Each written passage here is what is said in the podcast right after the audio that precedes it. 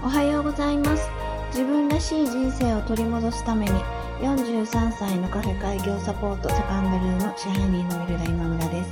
このチャンネルは49歳でカフェを開業し、5年間一人でカフェを経営してきた私が、これまでに感じたこと、学んだことをお話しし、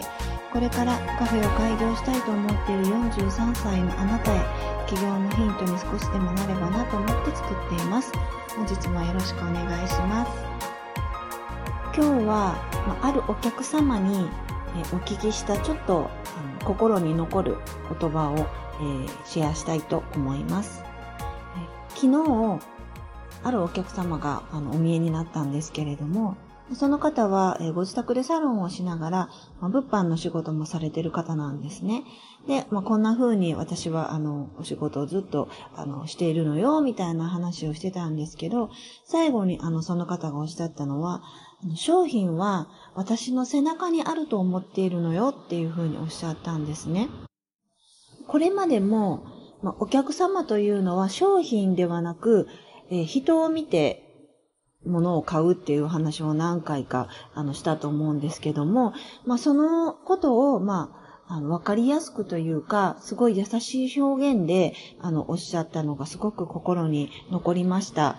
えっと、まあ、商品は自分の背中に、まあ、あって、まあ、お客様はその商品を見ているのではなく、売っている、まあ、私たち自身を、まあ、見ているのだなということだと思うんです。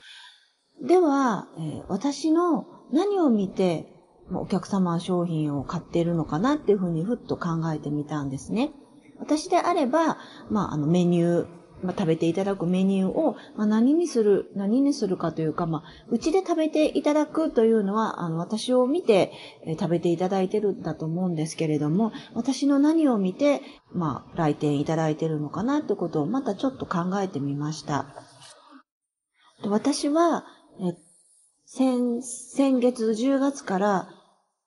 3人以上のグループのご,、えーご来店をまあお断りして、お一人かお二人様向けのカフェをするっていうふうにしたんですけれども、そのことをしてから、あの余計あの自分の肝にあの銘じてることがあるんですね。それは、やっぱり、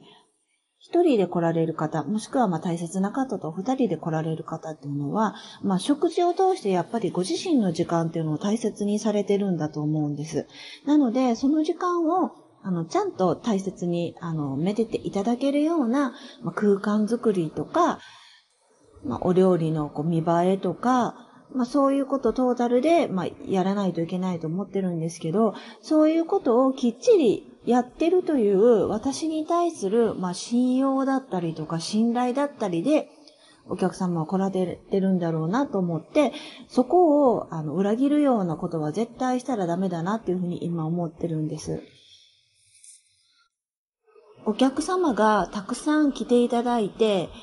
まあお店が少しまあ賑やかになれば、正直売り上げは助かるかもしれないけれども、それで果たして、え来店されたお客様が本当に、まあ、ゆっくりとした心休まる時間を過ごせるのかなと思うと、たくさんのお客様が来るイコール私の仕事はバタバタする。カウンターにあのおられるお客様ともなかなかお話ができないということになると、なんかせっかくゆっくりしようと思ってきたとか、せっかく私とお話ししようと思ってきたと思ってても、なんかその心が、えなんか今日は残念だったなっていう風になるのは嫌だなってすごく思っていて、うんまあお客様が少し、まあ席数が少なくなって、ちょっと寂しい感じになってるのは、まあ営業成績自体は苦しいのかなと思う時もあるんですけれども、でもあの、それよりもやっぱりお客様の満足度っていうのを高めるために、あの、私に対する信用とか信頼を、あの、きっちり守れるようなことをしないといけないんだなっていうふうに思いました。40代でカフェを、カフェというか、まあ、店舗を、あの、やろうと思ってる方って、あの、きっとこれまでもいろんな人生経験を積まれてて、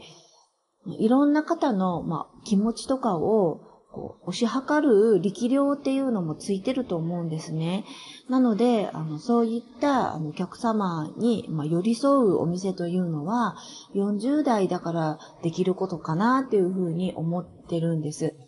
なので、あの、ぜひ、あの、